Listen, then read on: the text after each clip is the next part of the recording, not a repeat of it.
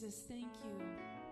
Lord, we're giving you praise for your love, for how you came down for us who were lowly sinners, but Lord, you raised us up. You raised us up to be your sons and daughters. So, Lord, we worship you. We give you thanks and praise. Would you turn our eyes to you here this morning?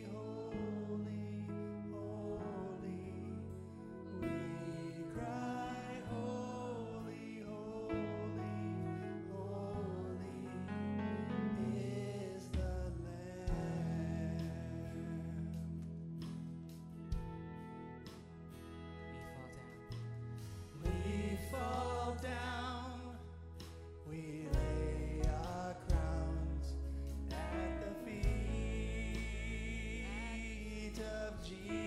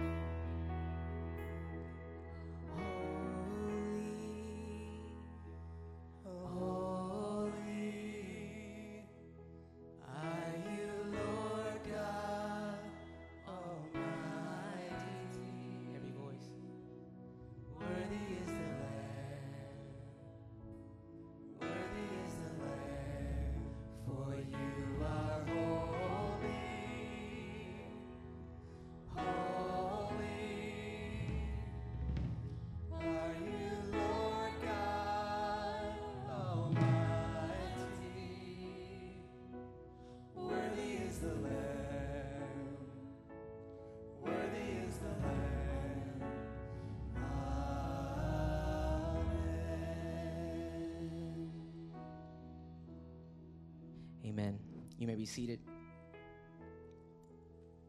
We're entering into a time of communion, which is one of the most important parts of our service. Because this is the time we remember the broken body and the shed blood of Jesus Christ. And so I want to encourage you to grab the bread and the juice that are located on the two sides in the back of this room. Let's partake together.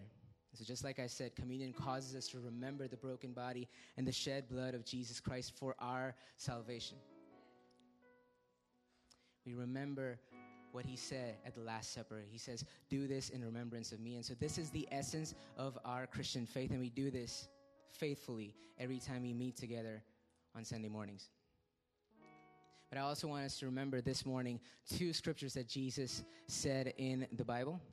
The first one is found in Matthew chapter 7, where he says, Many will say to me on that day, Lord, Lord, did we not cast out demons in your name? Did we not prophesy in your name? Did we not heal the sick, raise the dead in your name? And Jesus says, I will say to them, Depart from me, you evildoer, you worker of evil. I never knew you. See, this is one of the scariest scriptures in the Bible. And most of us skip through that verse, skip over that verse because it's heavy on our hearts and to our spirits. But remember when Jesus sent out the disciples in the pairs of two? He gave them authority to do everything that he was doing. One of the disciples in those pairs of two was Judas. Judas casted out demons in the name of Jesus. He healed the sick. He raised the dead. He performed signs and wonders in the name of Jesus. And if I would bring it down to our level, Judas went to church every Sunday, 52 Sundays a year. He would listen to sermons. He even saw the power of God and he knew who the one true and real God is. Judas, when we look at the end of his life, Judas is in hell. We come here on Sunday mornings, we begin with worship, and we even sing songs that say, I love you, Jesus. But do we really, I want us to ask this question, do we really live like we love him from Monday through Saturday? Jesus said in John chapter 14, verse 15, If you love me, you will obey my commandments. And so I want us to think about these two scriptures this morning and ask yourselves this question What are the areas in your life you're walking in disobedience to Jesus, or maybe you're just delaying obedience to Him? So let's take maybe 10 to 15 seconds and ask ourselves this question. Let's search our hearts. I don't know what you do to hear the voice of God. Maybe you need to close your eyes and just hear from the Holy Spirit, but the Holy Spirit will reveal to you areas in your life. And the question I want you to ask yourself is what are the areas in my life I'm walking in disobedience to Jesus? Or maybe I'm just delaying obedience to the commands of Jesus Christ. And as the Holy Spirit reveals those areas to you, there is a good and faithful promise of our Jesus Christ that is unshakable. Hallelujah for the promise of God that Jesus' broken body, Jesus' shed blood is enough for your sins to be forever healed and forgiven. And that is what we celebrate this morning. This is the essence of communion time every morning. That is why it's very important to our Christian faith. So let's pray. Jesus, I just thank you that you are the same yesterday, today, and forever. And every promise of your word is yes and amen in Christ Jesus. And so, Lord, we just remember the promise in 1 John 1 7, 1 9, that if we confess our sins, you are faithful and just to forgive us our sins and to cleanse us from all unrighteousness. Jesus, we look to you. We surrender these areas to you. Lord, we ask that you give us the strength and the grace to walk in obedience to you and not just say that we love you being our heart, hearts far from you, but Lord, we want to show with our actions, with our obedience to your commandments. In Jesus' name, everyone says amen. Let's stand and let's eat and drink together.